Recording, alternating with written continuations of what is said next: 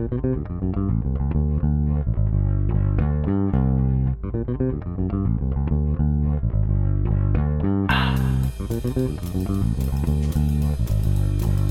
hey, welcome to Let Me Say This. I'm your host, Tony Kristen and I got some of my favorite people on here today. I got Brent. oh, Brent's got something to do. Well, Brent just jumped out for a minute.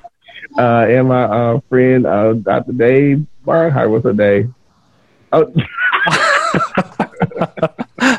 I'm doing good. Good to see you. Copycat. Copycat. Yeah. And, and we also have a guest correspondent on here, my, uh, my nephew's class son, Mr. Chris, uh, Quintus Christian. Hi. How you doing? I'm doing good. Okay. So um, when the brand gets back, we'll we'll go ahead and start. But how's your week been so far, Dave?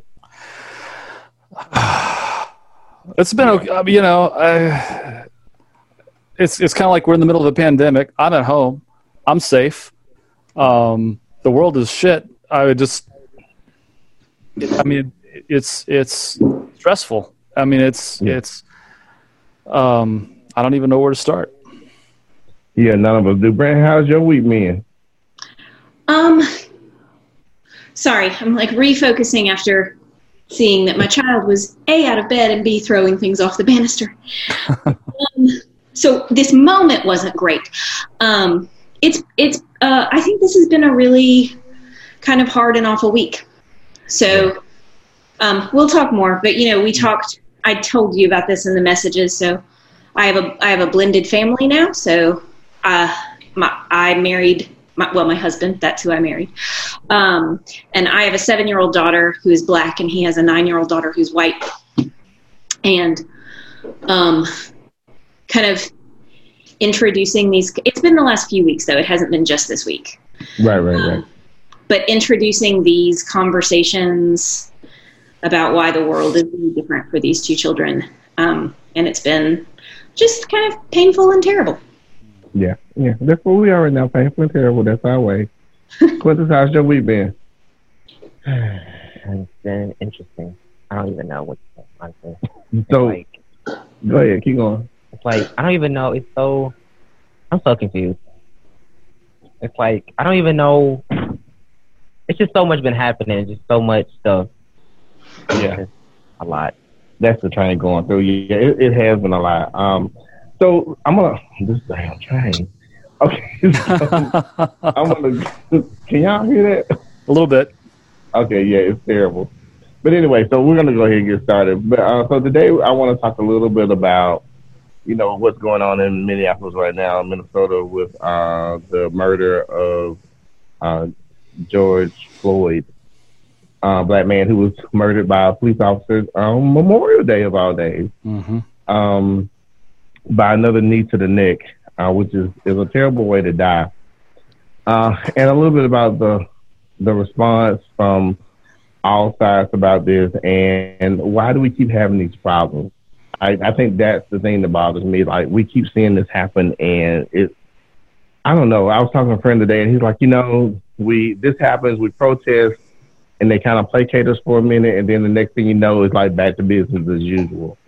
So um, uh, last night, I I don't know. I, I usually try not to stress out about stuff like this. Last night, I had trouble going to sleep because I'm like, we're living in total chaos right now. I mean, this is like so chaotic, and we get, we're getting no leadership from anywhere right now at all.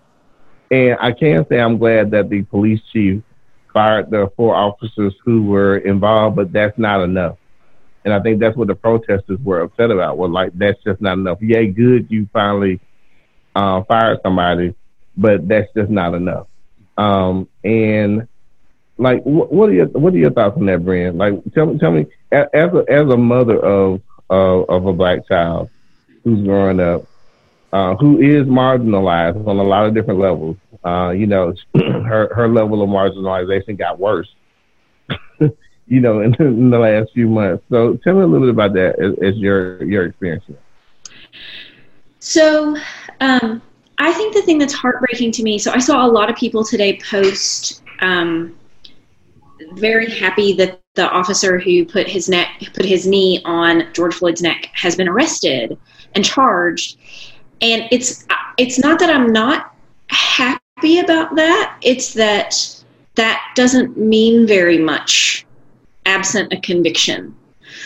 Um, and there have been, I feel like there have just been so many false starts on that sort of front, right? We've seen so many police officers where we think, oh, finally, they're not just on administrative leave; they've been fired. Oh, they've been charged. Oh, but they weren't.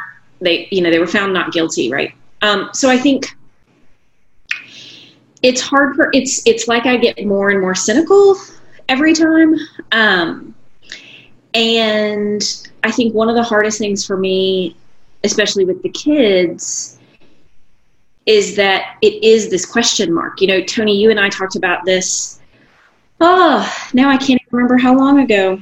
A black man killed in his apartment by a white pro, a white police officer. She walked Right, in, right. it was her apartment, killed him, and she was found guilty. But the thing that was, to me, and I'm white and privileged, all the ways one can be. Um, the thing that was soul crushing to me was like people were so happy that she got convicted that it's like we it's like people who look like me forgot that there was this long period where it was totally unclear that she would be convicted. Mm-hmm.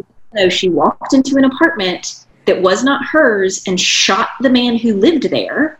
That it was like, oh, but is that really how bad is does she really deserve to pay for that for the rest of her life right like and so i feel like i've already seen posts today that said wait till you see the medical examiner's report you're not going to be happy with what you see if you think this was just a straightforward and i just this constant like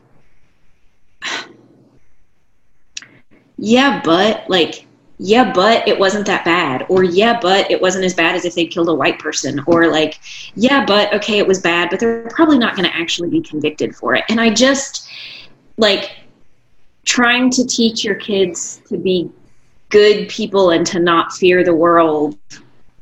Or trying, right? So, what, sorry, I'm rambling now. But so part of the thing that struck me this week is really hard was the combination of Amy Cooper and George Floyd. Um, because I could not bring myself to watch the video of George Floyd. I just, I just couldn't. But I watched the video of Amy Cooper, and it it was terrifying. Like I'd read the articles, I'd seen the headlines, but to watch her say with malice, "I'm going to call them and tell them an African American man is like." Whoa, she knew what she was doing. And so having these conversations with my two children, one white, one not, and explain the power differential to them, but in a way that makes it clear that you can't weaponize that the way Amy Cooper. Like, I just, I, I'm just feeling right there. There is a factual power differential. It is so powerful that we don't even know if this man who we watched kill a man on camera which isn't even the first time. Everybody keeps being like, and we have it on film. That's not even new. There's Right. nothing about that that makes this case new. And so the idea that people are like, oh, we have it on film this time, and but, but like, yeah, no, that's happened, and they've gotten off before. So there's no reassurance there. And so tr- trying to teach kids what justice should look like while also Right, right. preparing them for a factual power differential, but also making sure that one of them is not facing the world afraid and one of them is not facing the world equipped to weaponize that power. di- It just, so anyway, as a mother, I just like, I, I have like, can we just, can we just stop? Can it just Yes, stop? right. You you know, you, you brought up a, a really good point about, um, you know, seeing this on video and people are like, well, we finally got on video. We've had them on video. We have Philando Castile on video. We have my, we, we have, there have been so many people that we've seen on video and it still begs the question, well, did they, did they deserve it anyway? It's like, well, you know, even if he had crack, cocaine, whatever in his blood um, toxicology report, that's no reason that this man should have been killed on the ground like a dog. And and, and it's interesting, you know, we talk about what whataboutism a lot, but pe- we don't talk about it enough when it comes to abject racism. So, like, we talk about it when we talk about the Republicans and the Democrats. The Republicans are always, what about, what about? We don't talk about in the context of racism because what happens is when black people get killed, I'm not even going to say when they do something, but when they get killed, the first thing that you know your problematic white brothers and sisters want to do is say, "Well, what about this? Well, they Mhm. did it. Oh, if you only saw what was in his blood, None of that because we have a we supposed to should have a system of um of due process. Even if he did have crack in his system, even if he had cocaine, in if he had been just like sits in the dirt drunk, hmm you know, at the end of the day, none of that in any court of law is going to get you the fucking death penalty. Mhm. So you know, so so so so, and, and then conversely, when we talk about the whataboutism, we don't get that when white people do stuff. We get the exact opposite. Yep. We get, oh, we know we saw him raping this girl behind this this dumpster, but we can't put this poor white boy in jail because it can ruin his life. He's They're such like, fuck that. he is such a fast swimmer, you guys. yeah, hmm Yeah. we're not paying enough attention to how quickly Brock Turner can swim. Right. yeah. Brock Turner can swim, so he shouldn't go to jail. And even, even I posted a, a video the other day from TMZ, and this white woman is talking to this officer. He pulled her over for some like violation, like maybe a light out or something.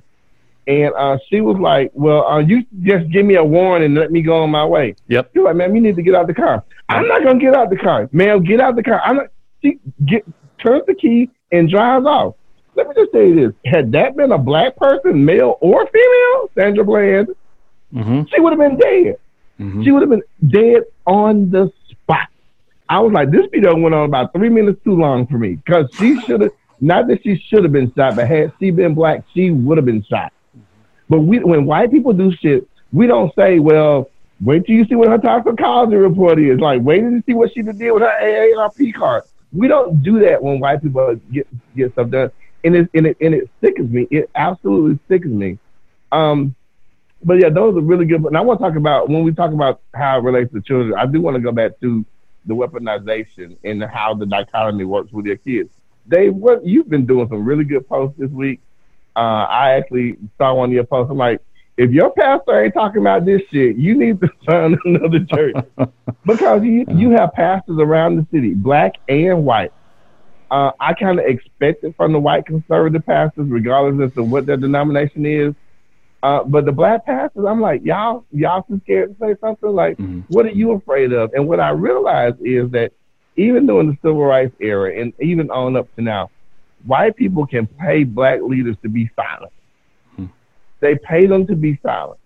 They pay other white leaders to be silent. hmm But you know, it's one of those things where we get riled up, and then the next thing you know, um, well, we riled up, but then you get some like savior person come and say, well, you know, maybe we should do this, and maybe we should just pray. And I'm like, fuck that.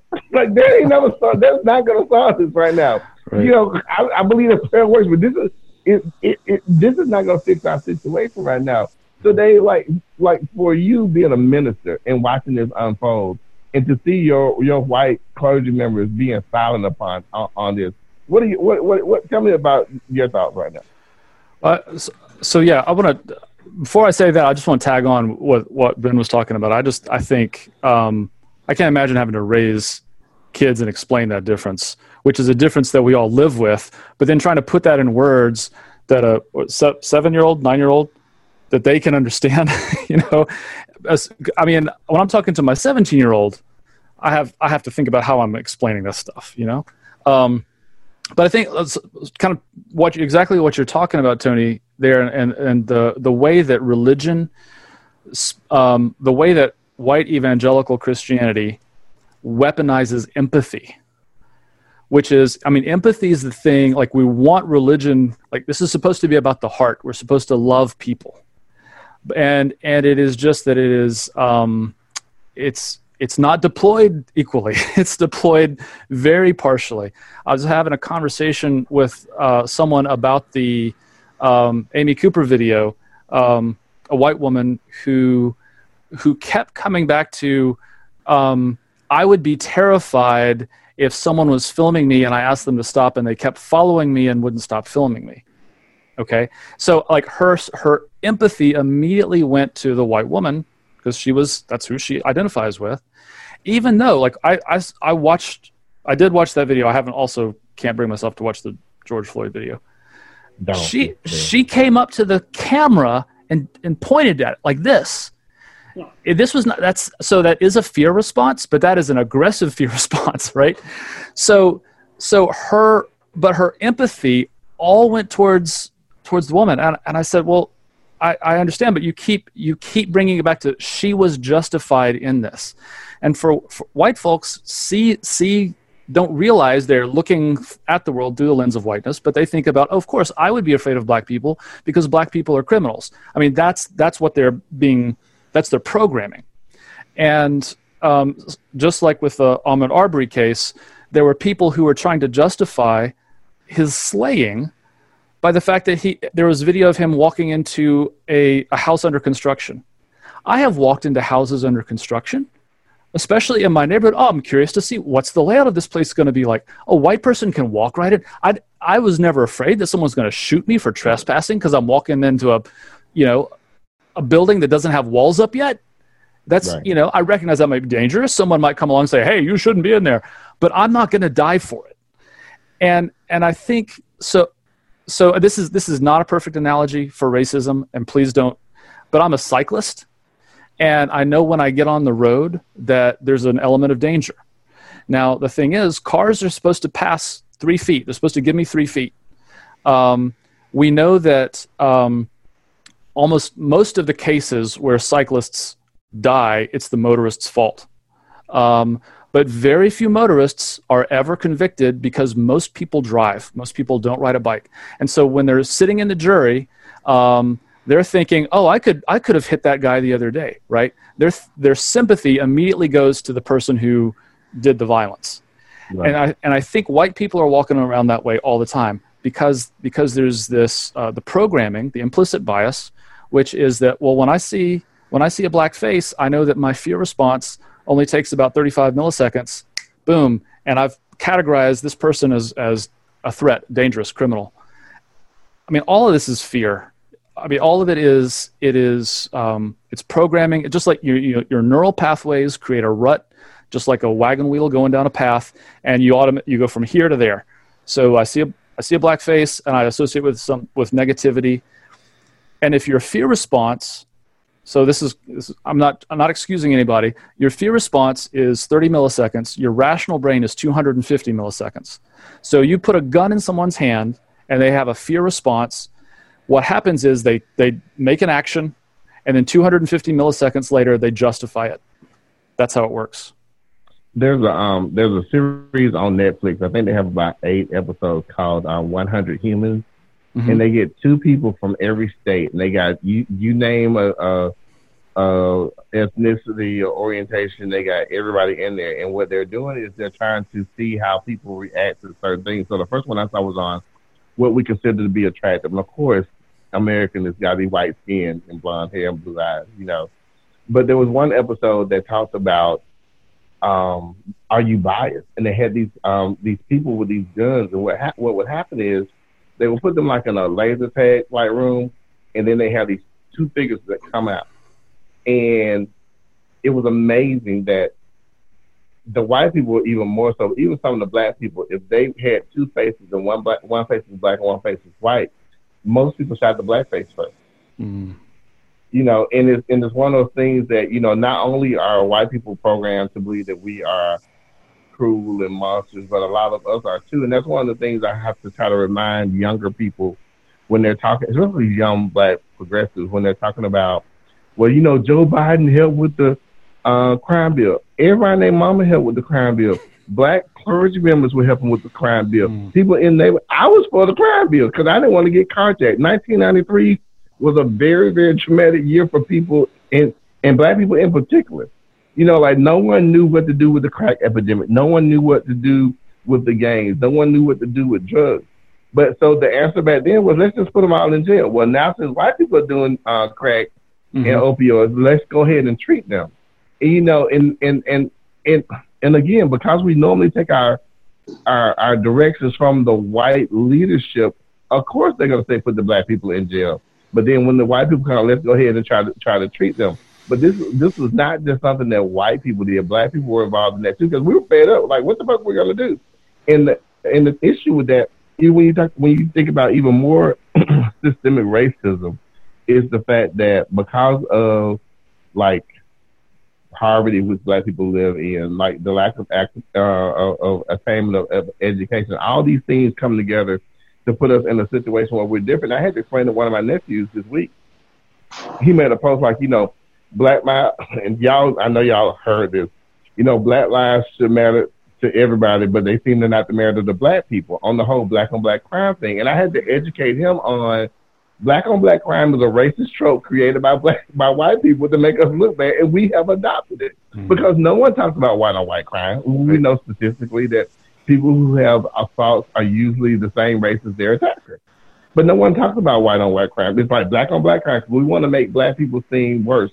And it's really frustrating for me having to try to explain that to black people. Oh. Um, but this has been so much. Quentin, let me ask you this. Quentin is 15 years old. Uh, he's uh, a rising sophomore at Wheeling High School. He's very, very smart. He's a writer. Uh, don't be embarrassed now. But like, as a as a young black man who could possibly be stopped by the police uh, for no reason, how does that make you feel? Um, I feel like. Can you ask that question again, Blake? How, how does it make you feel that you could be stopped and possibly killed by a police officer for no good reason? It makes me. It really makes me mad. It just makes me confused because like, I don't understand. I probably will never understand, but I don't understand why like people don't like black people for no reason. But I just don't. Like, what is there not to like? yeah, what is there? what is there not to like? And I agree. kind of bad, but like, no, no. I mean, Absolutely. what is what is there not to like? So, so, so, which one of y'all want to tackle like race, like the whole construct of race? Because I want to talk about that again because I think that will shed a little bit of light on what being black means because we're all the same race. Me, you, Brian, Dave, we all are the human race. I mean, we can mm-hmm. interbreed. If we were the same, if we were not closely genetically related, we could not, you know, crossbreed. So, like, it, we're all the same race. We just got different skin colors because of physio- physiological and evolutionary differences. Well, well, well, not evolutionary. What word I'm talking about? Um, it, you know, I can't think of the word, but but talk about the construct of race and what what what role it plays in this in this in this in this crazy. So, um, first of all, one of the things I wanted to say when I heard you say Black Lives Matter, I was thinking the in the Michael Che comedy special. Yes. Um, yes. He has this great moment. He has uh, some serious zingers about Black Lives Matter. So, like one of the points he makes that is so brilliant to me is like, we didn't say they mattered more. We didn't even say they mattered as much. Our statement was simply they matter and people were like no like it caused outrage to merely assert that there was some significance attached. Um, but my favorite is he says that um, on 9-11 he's gonna he's gonna wear a shirt that says all buildings matter. So like see see how yeah um but um so I read this great thing. Uh, I used it at my former college. We taught it. Um, Cornel West has this really fascinating breakdown, especially in my. So I'm a college professor. So um, one of the things we work a lot on is like the canon, right? So who counts as the essential voices that you have to hear in philosophy, for instance. And there's now a push to change it, but forever the voices you had to hear were white Western men right? That was who you had to hear. Um, and Cornel West has this great um, paper about basically how academics, myself included, um, uh, at basically the process of enlightenment coincides mm-hmm. Construction of racism. And then I always think of Coates saying race is the child of racism, it's not the father. Um, so Cornel West has this great thing where he says, look, we at the in one fell swoop we adopted the scientific method right? That like evidence is all that matters. If you can see it with your eyes that's all that matters. And then these same white people went into places where black people did not have access to education. They didn't have and they said well look they're less intelligent than white people mm. so what what is what is the evidence telling us the evidence is telling us that black people are less intelligent than white people and then it just like zook now you're locked in right? Um, and he also he combines it with the fact that at the same time um, Greek art was coming back into fashion, and so you picked up this like, like perfect storm of people associating um, what they could see with their eyes as most important. You don't have to look any deeper. You don't have to, right? What, what you can verify with your eyes is what's most important as evidence. You can just take it and run with it. But also at a time when standards of beauty were reinforcing this particular kind of white standard of beauty. Um, and he basically argues that, at least on the academic side, like that got locked in in the Enlightenment and then it never left, right? It just, it went on and on and on. And he said, he talks about, and Tony and I have talked about this a lot, right? He, he talks about um, it set defaults. So even when authors would try to be more kind of understanding of the context like why might black persons be less well educated than white persons? Could it be because white persons systematically denied them access? No surely not. Um, but even when people tried they would describe the skin color right? And we see this today. They would basically describe black skin color as a deviation. Even though globally that's not quite right. It's not it's not the way norms work um, and so we have this weird situation where a global minority became the default setting and everything else is a deviation. And deviations have to be explained. Um, and historically, these have been explained in particularly negative contexts so effectively. I was this was the other thing I was trying to I was trying to explain bias to my children, and that was great. That was a really smooth discussion. So I was trying to explain it as like your brain playing tricks on you right from the things you and so i was saying things like well can you name movies that are about a black person? Can you name children's books that are about a black person? And the movie that came up was the princess and the frog. Um, and because i'm a killjoy at every available opportunity i was like right but she spends 75% of the movie as a frog. Mm-hmm. you don't actually see a black person for most of the movie right? Um, you see a frog and i'm I'm just cynical enough to think I don't want the equation of animals and black people in my children's movies. That's a subtle dose of badness coming your way. And the same thing with books. So um, one said, Oh, well, I have lots of books about Martin Luther King Jr. Like, right. Do we have any books about black people just being black people? Like, just, you know, one of my favorite bloggers wrote, like, she, in her search for books for her children, she said, like, we I, we couldn't play baseball unless we were integrating the damn league. Like there aren't just mm-hmm. books about mm-hmm. kids playing baseball, and this one happens to have black skin. And so I think it's this real tragedy, right, that you end up with this really one-dimensional picture of black people, and so people are growing up with their image and understanding because our neighborhoods are segregated, our schools are segregated, our churches are segregated. And so chances are your exposure to somebody who looks different from you is going to come through either your books, your movies, your TV, or their absence mm-hmm. in your books, your movies, and your TV. Um, and so, yeah, I, I, you know, it's it's one of these really strange things where um, it starts so early that it's hard to even pinpoint, like, oh, that's the moment that things went wrong. Mm-hmm. Um, but yeah, it's it's super fun to explain to children. We should do it a lot. Yeah. Dave, what about you? I mean, when you think about like the creation of racism, we talked about that a lot with the um, podcast that we're listening to. Oh, yeah. Um, but we do you think about the creation of racism and what it what it meant to white people and what it did to black people? Mm-hmm. Like people don't understand. People people still have a trouble have trouble understanding that race is a concept. Like it really doesn't exist. Yeah. So so talk a little bit about that for me. Yeah. Well, yeah, the the podcast you're referring to is Seeing White, uh, Scene on Radio. Great. I mean, I, I, I wish I wish I could make it required listening for for huge numbers of people. Um, but one of the things they talk about is just this whole concept of whiteness and and the fact that we go through most of our life not even questioning it. So the the lens of whiteness uh, is is simply that yeah that I'm I'm white. Why would I why would I define that? And the only reason that makes any sense is by defining myself against someone else who's not white, who's a person of person of color. Um, none of these labels make any sense.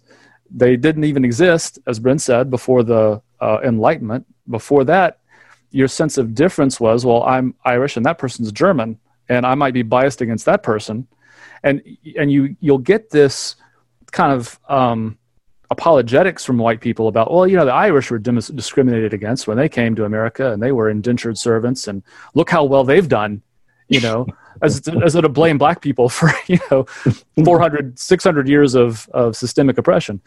Um, well, it's because Irish got to qualify as white. At some point, they got to, Right. you know, uh, they they might not have in Europe, but they come over and now, okay, well, you're you're okay. You can be in the club and and I one of my favorite episodes in that podcast is when you have uh, someone who is a high class Hindu, high caste Hindu. Sikh, Sikh. Yeah, he's a Sikh. I'm yeah, sorry, high caste Sikh. My, so there's my Yeah. my uh, colonialist tendencies coming out there.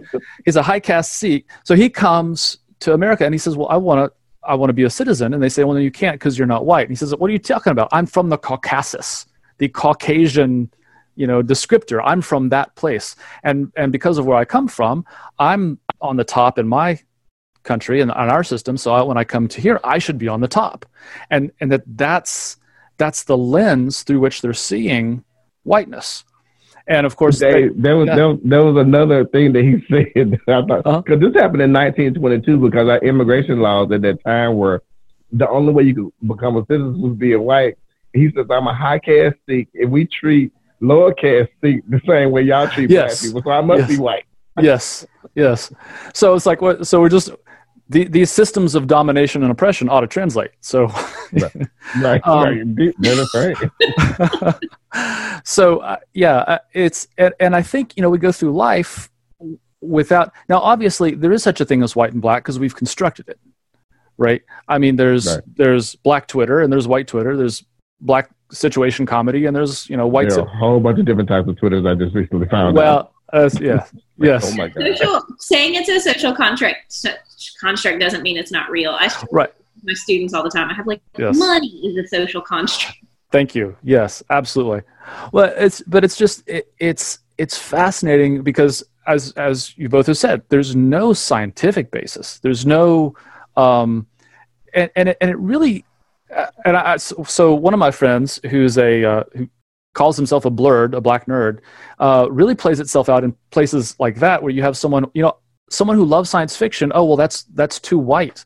Well, no, it's not. There's lots of black science fiction, and, and lots of black people can like science fiction, even if it features white folks, and and vice versa. Thank God we've got Wakanda. I mean, there's so Right. much, like yeah. Now, I mean, like, peop Octavia Butler's just now getting the recognition she deserves. Um, N.K. Jemisin, wonderful science fiction uh, author or fantasy author. But anyway, so so like, if if you were, I, I'm I'm saying this like you don't know it. If you're a black kid and you love fantasy and wizards and science fiction, um, it's you you feel homeless, right? And I, I feel like that's God, what a tr- what a tragedy for so many of us. And I think the other thing about whiteness, I just want to tag on real quick, is that I think white people don't realize how much whiteness hurts them. Um, Right. You know, even even stuff like we'll joke about it. White men can't jump. White people don't have rhythm, right? I, I don't know how often I was shamed for like go junior high. You go to a dance, but none of the guys want to dance because dancing is gay, and but black people can dance. Right. The gays and the black people have all Yeah. the rhythm in the dance. In the, Right. In the field. Right. And so, so you, if you're not encouraged, and I'm, I'm not Right. lamenting my, like, oh God, I wish I were, I, my secret life was a dancer. I'm just saying, like, if you walk around your whole life and you, you feel like, oh, I can't dance. I can't, and people, people do all, already do this singing. Oh, I don't have a good voice. I'm a terrible singer. Well, do you Right, right. sing? Do you Right. sing? Oh God. Anyway, it just pisses me off. Like, we don't realize how, how impoverished we are, how whiteness impoverishes white people. Um, Beverly Uh, Tatum has a great thing about that where she talks about like one of the tragedies. Um, so there are, if we want to be like super American capitalist about it, there's the tragedy, right? Racism and sexism have economic costs because you're not hiring highly qualified people. Mhm. But also, one of the things she talks about is if you look at very young children, often their friendship groups are really diverse Mhm. and then they start to break apart and then you reach the like the title of her book why are all the black kids sitting together in the cafeteria right? And she talks about this like oppositional identity development right? That like it can be something um, that the white kid doesn't even notice, right? So the black kid experiences something, a teacher says something, and the black kid says to their white friend something about it. And the white friend says something like, I'm sure they didn't mean it because they see Mhm. it whiteness. And now you've got a moment where like, oh, my white friend doesn't really understand. And, now, and then you start to develop this kind of oppositional identity. And so I think one of the things that's interesting is she talks about um, how uncomfortable white people are with black people as a result of racism, right? And how many relationships they lose out on, um, how many meaningful conversations for kids, especially. Like you don't quite understand what happens to the friendships, you don't know what's gone on there.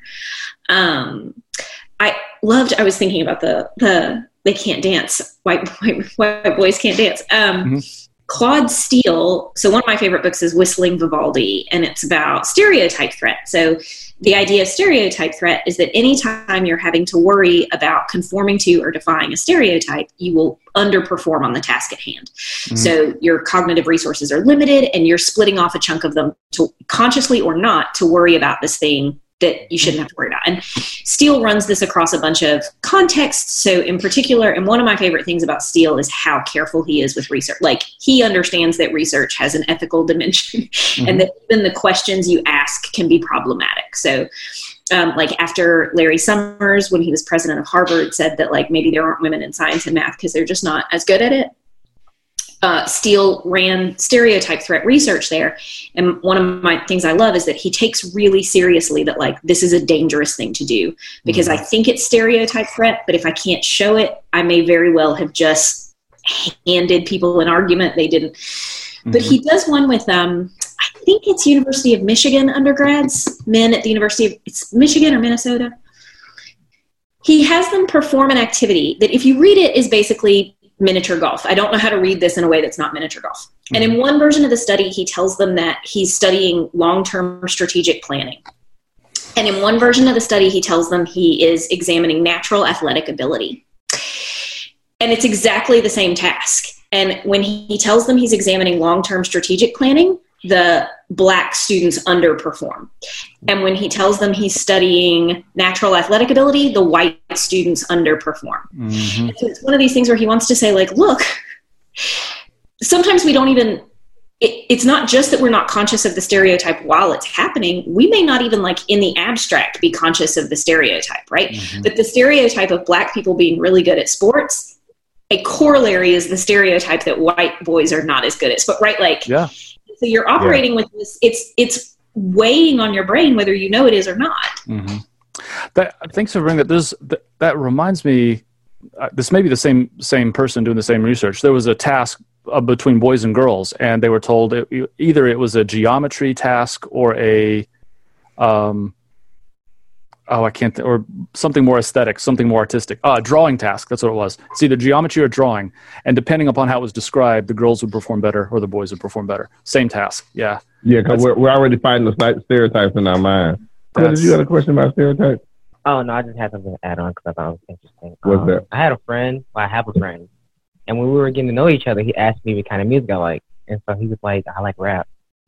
I was like, "I like jazz," and he was like, "Jazz." And he was like, "Oh, so you like white type of music?" And I was like, "What does that mean?" And then he was like, "I guess more I got to know him, he was like, "Oh, you talk proper. You, you're acting white," and I was like, Mm-hmm. "What does that mean?" Yeah, stereotypes they they hurt us all, and and the worst part is using them against people who look like you. You know, and the other thing about stereotypes, they always hurt. I think people think that just because being able to dance well is a good thing in like recreational theory, Mhm. you know, that you should be happy that every time you as a black person go to a party, they're gonna think you can dance. Like my Right. husband can't dance. Like he, he cannot dance. You know, and it's like this this pressure that because you're black, you're supposed to be able to perform. Because you're black, you're supposed to be able to be able to be a sports star. But no one thinks about because you're black, you're supposed to be smart. Because you're black, you're you're, you're able to to articulate a, a, a complete sentence or a thought. You know, because at that point, you know, it, and white people do it too. I hate, you know what? I, I hate when a white person tells me I'm articulate. Like I want to punch them in the throat. like, am I not supposed to be articulate just because I'm black?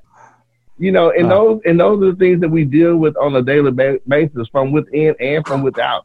And it's and it's so it is so tiring. I mean, it is so tiring. And that goes back into the stereotypes of like the negative stereotypes that you hear about black people. Well, mm-hmm. they're violent. You know, they're going to steal. I never forget. I was working in a retail, and I actually caught a shoplifter, a white guy who had stole a polo shirt.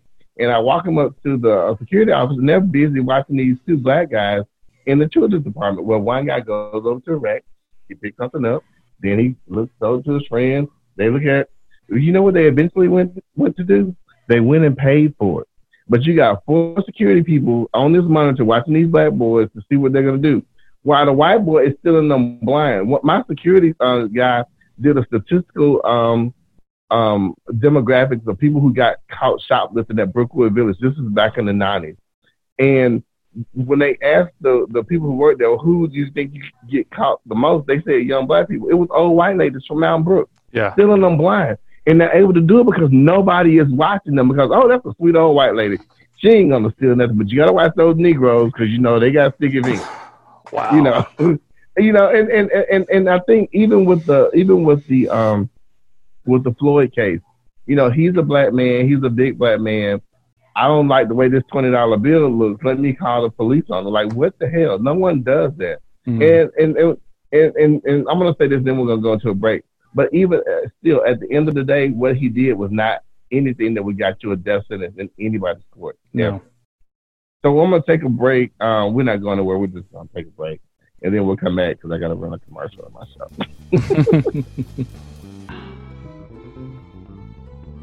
Hello, I'm Dr. Creed Trimble Johnson. I'm a board certified family medicine physician, and I'm the medical director at Living Well PrEP Clinic. I know that sometimes there's a stigma attached with having to take a medication every single day. However, it's 96% effective against the HIV virus. As a provider and a mother, I would want my daughter to take control of her sexual health, and taking PrEP would be an option to keep herself safe. If you have any questions about PrEP, please give us a call at the Living Well PrEP Clinic at 205 324 9822.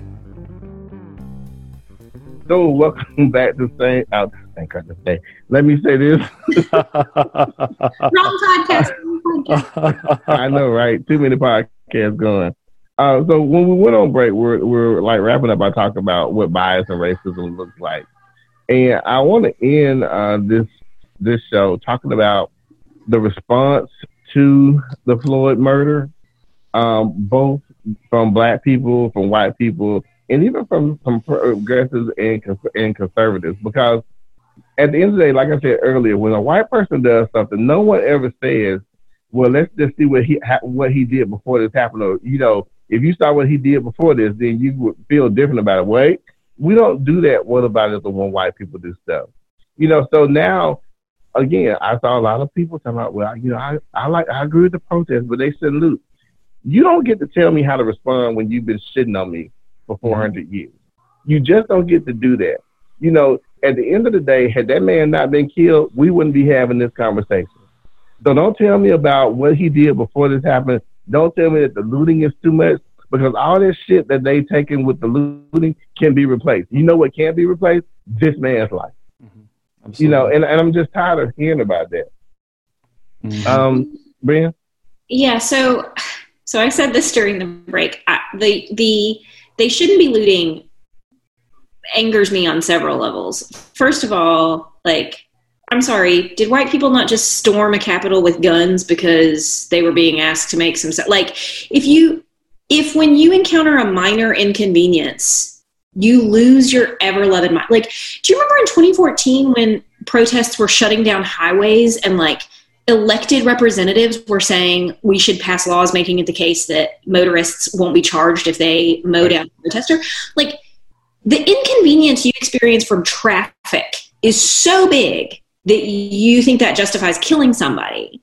But the inconvenience that black people are living with in America like they should just take it calmly. And by the way, when they did take it calmly and just quietly took a knee without anybody noticing, you lost your minds over that too. So right. that part, that like that part, right way to protest is making me crazy. But the the looting that they shouldn't be looting feels to me like a yeah, but that is serving to justify George Floyd's death. So it looks like it's serving to say, oh yeah, that was bad, but and then everything that came before the but is just gone. Like George Floyd just Right. disappeared. His death just, and he became part of this like indistinguishable mass of humans. And we don't have to worry about him as an individual who had people who loved him and who had thoughts and dreams, and an individual who's gone and is never coming. Back. Because now we just, yeah, but like there's, and it feels like a perfect storm of all the badness, right? It's telling black people how they ought to feel and how they ought to carry themselves and how they ought to make change. And it's white people who made change committing genocide saying, like, let me tell you how you actually change systems. You calmly protest. Okay, well, let's calmly protest and watch you all threaten to cancel the NFL. Like, just Mhm. what in the world? And then, um, so t- Tony said he hadn't seen this. Dave was nodding like he had. So there's also a pair of presidential tweets going around Yes. um, when the armed white people stormed a Capitol building demanding that businesses reopen, death be damned, uh, the president of the United States tweeted that they were very fine people and that the government, the governor should meet them and like try to put out the fires. And he didn't mean the literal fires, he meant placate these people. They're good people. He Right. tweeted about the, the people currently protesting that they are thugs in all capital letters, by the way, just in case you didn't notice that he said thugs. He all caps it for us. Um, and then said basically that when the looting starts, the shooting starts, which is horrifying, uh, has a very racist history, and also, as a bonus, is the literal reverse of what's happening right now. Mhm. Right? So the shootings happened, and then Right. the right like that. Yep. the, you missed the order of events. Yeah. But the combination of saying like people with uh, we saw the pictures they were armed Mhm. guns Right. like strapped across their chests and no one thought they were dangerous no one Mhm. which just Mhm. you know the, the thing about that the, the other thing about that is and, and- and, you know it- it- white people say well you know but but they went to the capitol but they didn't loot and they didn't hurt anybody Mm. and the problem with that is they didn't have to They didn't. that's what i was telling my friend um when he made that that that post and andy is a really good guy i've known him since he was a teenager but when he made that post i'm like you know justice for white people is never delayed no. you know, it's never delayed. When um, that guy killed, what's her name, Justine Damond, the white woman in, in Minneapolis, I mean, it was quick. You fired, we're going to try you, we're going to convict you. There was no, well, let us get the videotape so we can see what really happened. Let's go get the, the, the, Mhm. the, uh, the, the, the, the autopsy report. How the fuck does the autopsy report help you figure out whether or not he this is actually a murder. We saw a man with his knee in a man's neck. The man whose knee was in his neck died, and you need an autopsy report to show that. Like, what the hell, people? Like, where where are we in the upside down now? Like, it doesn't make any sense. But you know, and and again, white people. well, you know, there may have been something else that happened. What the fuck else happened? The man No. died. Yeah. There's nothing that you could tell me that would justify this man being dead right now No. and and, and it's and it's ridiculous. No. Um, ben, something you said a minute ago also reminded me. So you talked about the protesters and the, the legislators trying to pass laws that allowed people to run over folks. Well, just shortly thereafter, you had this case in Charlottesville where Heather Heyer was killed because someone decided to use their car as a weapon. And like like that was I'm not that's a direct line of of rationale. If she Yeah. hadn't if she hadn't and what you're saying, Tony, if she hadn't been white, if it had been a, a black man that had died or a black woman that had died, I'd have a question about whether this guy that committed vehicular homicide, whether he was going to get convicted or not. You know, Right. it's but Yeah. the fact that she was white meant, meant that he's now in jail. Um, the other thing about the the the whole pr- how telling people how to protest thing, most people saying that have ever actually never been to a protest, like Right. violent or otherwise, nonviolent. I mean, they've never marched for anything in their lives, um, Or And- had to. or had or to. had to. Yeah, or had to. So like so so like what from all your vast experience in creating community change, you know how to actually change things. That's astonishing. Um, the the other thing is, although I am I'm a pastor and I'm committed to nonviolence, I also recognize that, um, and, and, and what we know from changes in um, repressive regimes is that uh, it takes about three and a half percent of this has been some research. It was it was in um, a book called "This Is an Uprising." I can't remember who the original uh, researcher was. Um, her name escapes me. Anyway, but found that um, nonviolent uprisings, typically three and a half percent of the population gets involved, a government will be toppled. If it's a violent uprising, it's about six percent of the population. Okay, so there's a little bit difference there. Um, nonviolence has some strategic advantages. But right. the, the issue with, with nonviolence, the only reason it works is because there's also the threat of violence if nonviolence doesn't work. So it's like, you know, you get to choose. We can either have we can either have nonviolent protest. do this the easy way we or we can do this the hard way. and exactly what we said. So we saw people kneeling in the NFL and and all the firestorm that came down on them about that. Colin Kaepernick still doesn't have a job right? You know, playing for playing for the NFL. Um, so so yeah, it is it is completely the argument makes no sense. Now the people making that argument aren't going to be convinced by showing them that their argument makes no sense um, because it's such there's it's all defensiveness. It's all um, I have some I have some thoughts about that, but I, I'll bracket those for for later. you know, the other thing I think about the nonviolence, uh, another interestingly pastor named David pointed this out to me a long time ago that um, and he pointed out to me that my students were doing it. So he said, listen for it. And I used to teach at a, an almost all white college. My students never called them, they never referred to nonviolent protests. They referred to peaceful protests. And this guy, David St. Clair, said, like, there was nothing peaceful about them. So you should remember that, like, nonviolence meant we're going to sit at the lunch counter but it also meant that like we will have scalding coffee poured on us and we yes. will be beaten and we will right so like it wasn't peaceful mm-hmm. and somewhere along the way he was saying like it also somehow morphed into non-disruptive right and so now we have the like super sanitized martin luther king jr version who just like can't we all just hold hands right so everybody knows i have a dream and nobody knows the letter from the birmingham jail mm-hmm. calling out well-meaning white folks mm-hmm. um, and it was interestingly, it's, again, this conversation with children. So um, one of our children said, um, well, how did Martin Luther King convince white people? And it was funny because mm-hmm. my husband and I were like, he didn't, right? Like he got killed. Right. It's just that now we look back at it. Yep.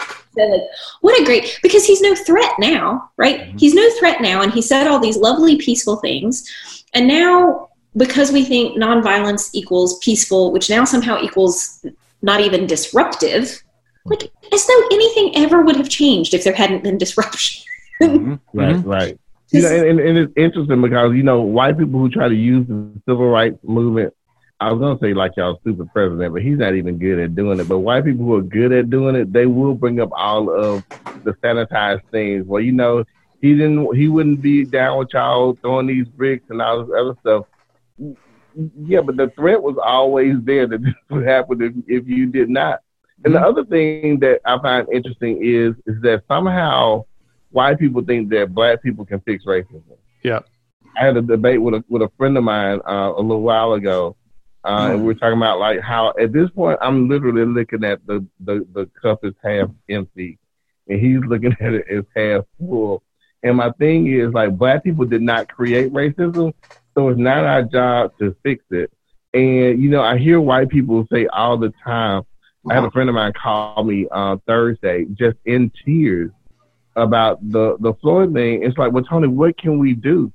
And I'm like, you know, talk to your racist ass grandma and your Uncle Bob, know, and let them know that this is fucked up because mm-hmm. I can't help you. Like, I don't know how to help white people with trying to talk to other white people about racism because when I talk to white people about racism, the first thing they will say, well, what you just said was racist. First off, yeah, I can't be racist. Like, and I want black people to, I really want people to understand that racism is not something that is transferable. It belongs to white people, hook, line, and sinker. And this is something that every every white person in this country benefits from racism in some way. you know, uh, Brian, uh, when I was when I was uh, reading um, while the black kids sit together in the cafeteria, uh, the author that she she made a point to talk about when she was teaching at Duke, I think, or some college she was teaching at. How you know she had this white guy who was in her class. In the beginning of the class, he was like, "I don't believe in white privilege. Like this is just a bunch of bullshit. The black people gonna put up, the, you know, in the gays talking about." And then she said, at the end of the class, he was like, "You know, I kind of get what you're saying now, but I don't want to give mine up." Yeah. you know? and and it's like like you have to you have to tear down these systems. Like you you can't change it. It has to be broken down. It has to be reformed. You know, like even the, the issues that we're having, Dave, in the, in the Methodist Church. Mm-hmm. You know, they are really, really big on well, let's do LGBTQ inclusion, and like, ta-da! Yeah, the UMC right. has done the thing. Yeah, but it's then y'all still ninety six percent white. Yeah, yeah, right. like so, don't say we we we had we fixed uh, it. Yeah, right. We fixed it. You know, and it's not that when we had that um that Christmas service and I had to read that liturgy and they gave me a they gave me a liturgy. Oh God. oh God. Sorry. Yeah, go ahead. Brian, they gave me a liturgy that said that the, the United Methodist Church was a place for all people. And I'm like, I'm the only black person in this damn church. Yes. That was the first thing. Yes. So don't say it's for all people. Just say y'all want to let gay people in and let this that be it. Yes. Because it, and I said, okay, I want to change this. Like every time I saw all, I changed to the LGBTQ. Yes. because it's, it's not the truth, and I couldn't do that. I could not. I could not bring myself to do that. and I also, thanks to Dave for showing me how to protest it. Like people didn't realize that I was protesting yes. you know, that that thought. But I but I was protesting the thought that white people think that just because we are okay with the gays, then we're no longer racist. You know, right. white gay people think, well, you know, we're white and gay, we're marginalized too, girl. So we got you are racist as fuck. Like this is what this is. This is what this looks like. Right. And and it, and, it, and, it, and, it, and it's troubling because I think there are some well-intentioned white people who want to try to do better, but then you open your mouth like, oh my God, just shut up. Like, just shut up, stop talking. I thought you were gonna. I thought you were gonna also bring up the Hezekiah Walker, Hezekiah Jackson uh, con- mix mix up. Oh my so gosh! so, wait a minute, hold on. So that whole song thing was a total debacle. So oh, white that- people doing black music. they did. Uh, what's the name of the song? Um, I need uh, you to survive. I need you to survive. Yeah. Beautiful One, It was auditory. It was unbelievably it terrible. Yeah. like the song was unrecognizable. Yep. Let's start there. And it's by Hezekiah Walker, who's a gospel artist. they had on there Hezekiah Jackson, who used to be the president of the local NAACP. But yeah, he's black and he's Hezekiah, so eh. he's, he's, he's Hezekiah. They're all the same. Nobody knows the difference. But you know, and it's these it's these responses that you know this kind of makes my skin crawl sometimes. But like you don't get to tell people how to react to being oppressed. You know, you just don't get to do that. And I think sometimes, you know, in in in a, in an attempt to like diffuse the situation, we rather just sweep it up under the table and pretend that it doesn't exist, and that doesn't help the situation at all. So look, this is almost up for the hour before we go, I want the two of you, Quintus, you think about something you want to say too, though. But uh, Dave and Brian, I want you to tell me a message that you want your white people to know about this situation. Like, like, like, one, how they should be reacting to it, and what can they do to make it better. Mm-hmm. Who wants to go first? I always say the same thing. You got to talk to your kids. So Parents of black children lose sleep over this. Parents of white children don't. Um, parents of black children panic constantly that it will be their child in the story. Parents of white children almost never panic that their. Ch- in fact, most parents of white children I knew know just reflexively assume that their child would never do such a thing, but they never talk to them about it. They never. Um, and so I think like you need to lose some sleep that your child grows up to be the officer with the knee on the neck if right. i'm going to lose sleep that it's my kid's neck right like this is um and so i think that my general because i'm a killjoy at every available opportunity your kids are not too young to talk about race. Black children are not afforded that and stop protecting your child's innocence at the expense of my child's life. That's not that's not how this game's going to get won. So talk to your kids, do it early, do it honestly. So many people say to me, I don't know how to talk to my kid about race. And I'm like, right. Because this is one of the great things, right? A whole generation of us were taught to be colorblind. And so we don't have the equipment. Right. Fine. Let your kids see you struggle with it. Tell your kids, this is hard. Here's why this is hard. I was taught not right. to talk about it. Here's why that was bad, right? Like, there's any number of entry points, but just, oh, have the conversation. Tell your kid why my kid can't play with guns. And so please stop asking. Tell your kid why, you know, if, if you're out with my kid, I need you to stand with her. I need you to not run away from her. I need you to not sass authority figures when you are with her. I need, right? Like, talk about it. Talk explicitly. It's, it's, kids pick up racial bias by about four. So try to beat them to that punch if you can. wow, Dave.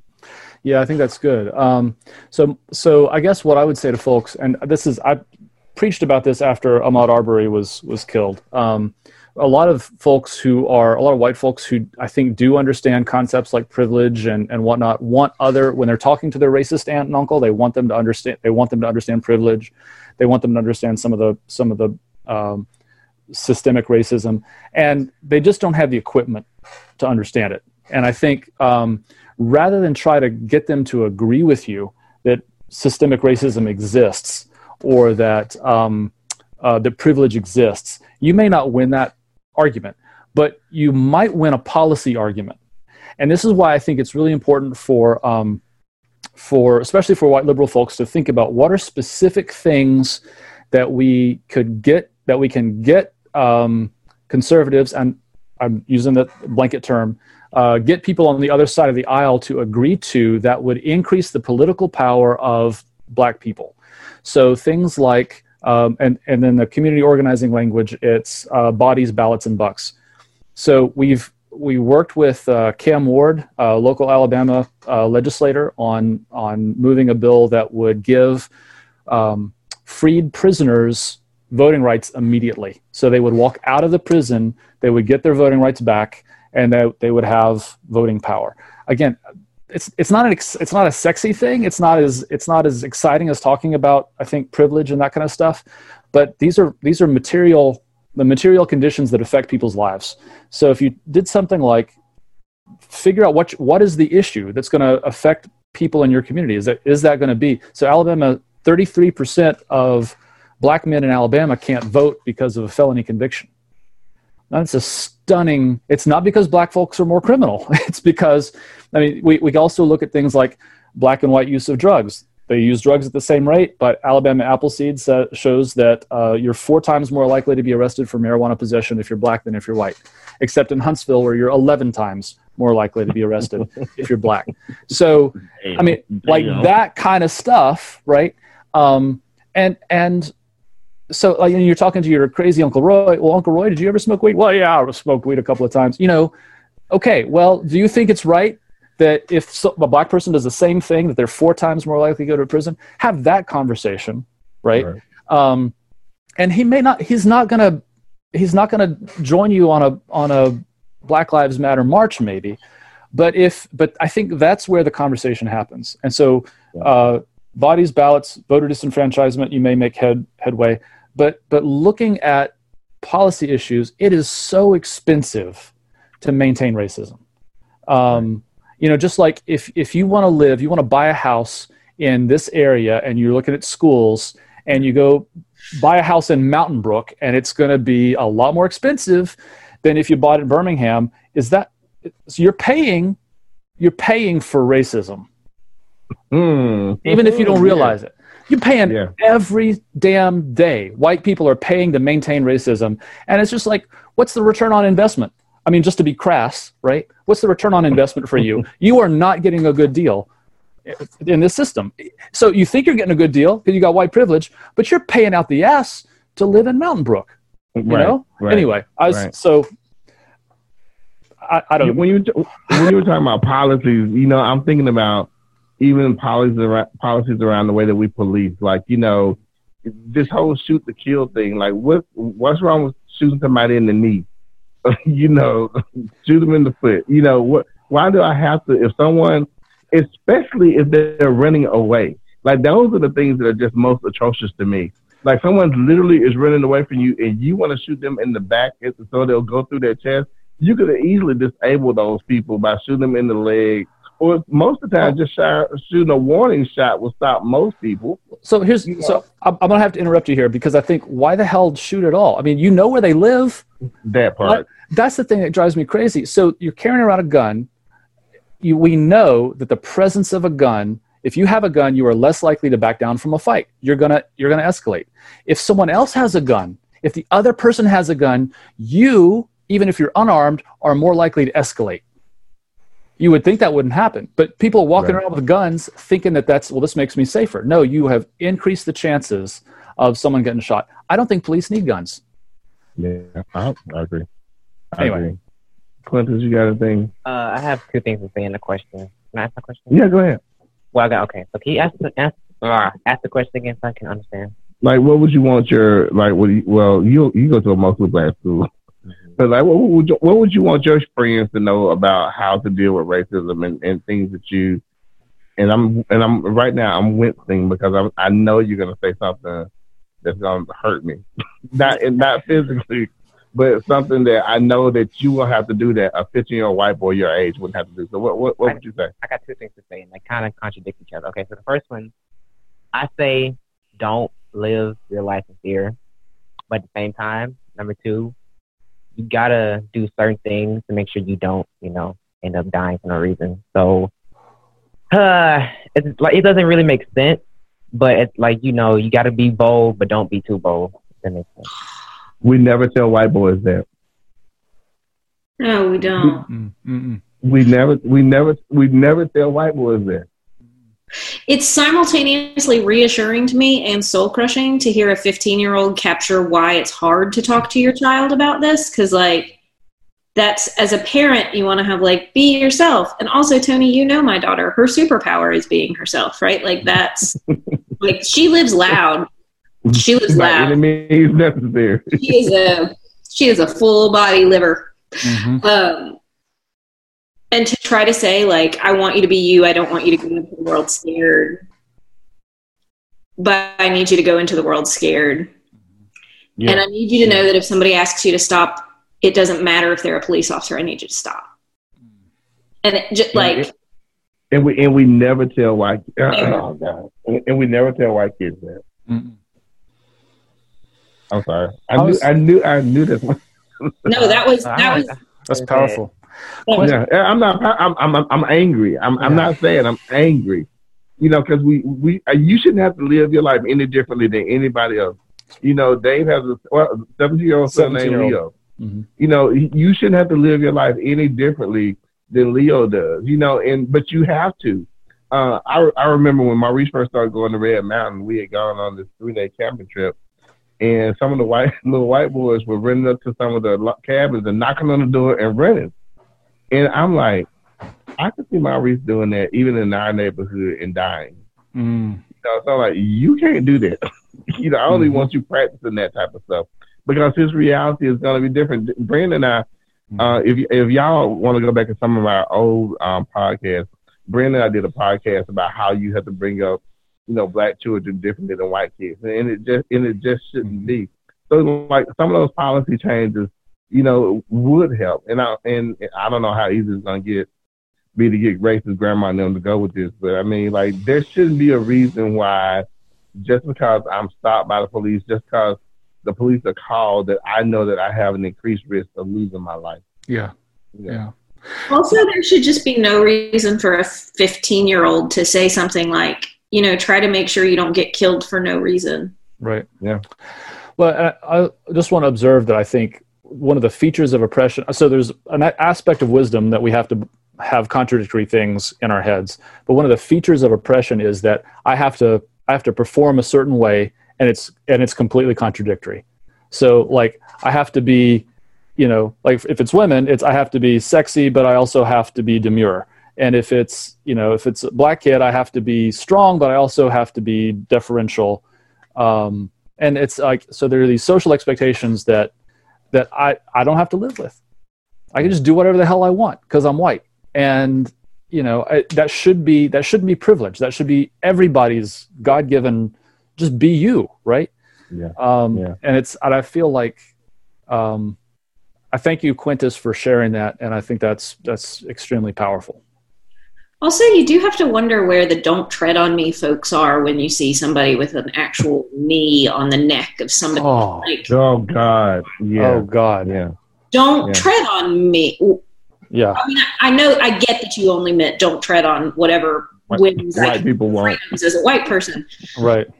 But like, I would like to see the "don't tread on me" folks rise up in protest of a police officer literally treading on someone. Oh my God, you're so right. Let's see. Let's see. Well, look, y'all. Uh, this is as uh, fun as usual. You got some else, Clint? I have a question, but I feel like it's kind of a loaded one. No, go ahead. Um, I don't really understand because I'm 15 and like none of this makes any sense to me. But like, why do you, why do you guys think officers are so scared of black people? Okay, can I answer that real quick? So I Go just saw ahead. I just saw someone, um, a friend of mine from from college, uh, shared this on social media because all cops are scared. Cops are trained to be scared. They're trained to see citizens as the enemy. Uh, you arm them, and it's it's ridiculous. I mean, you'll see eight cops on one person with their guns drawn. Uh, there was I, there was a thing recently of a of a kid, young guy, who police were following him. He pulls into his grandmother's driveway, and his 90 year old grandma comes out and gets between the police and him. And I think that's you've these people they're the the personality profile of police is the same as the personality profile of the people they arrest typically. Um, there are good there are good people who go into law enforcement, um, but the fact is they're trained to be scared. They're trained to see people as threats. Um, and they're all scared. It's a what and that's doing. exacerbated by racism. yes, yeah, Yeah, it's exacerbated by racism. Yeah. It's there's there's a fear response and they there's no rational way to control it because you your brain cannot keep up with your fear response Yeah. that's one that's one thing I, I don't have a whole lot of hope for uh, spiritual conversion even though i'm a preacher um, i just don't think physiologically most people can inhibit their fear response fast enough But but it's also something that's taught. Like you're you're the the for the police are trained on this, but just the general public, white people are taught Yep.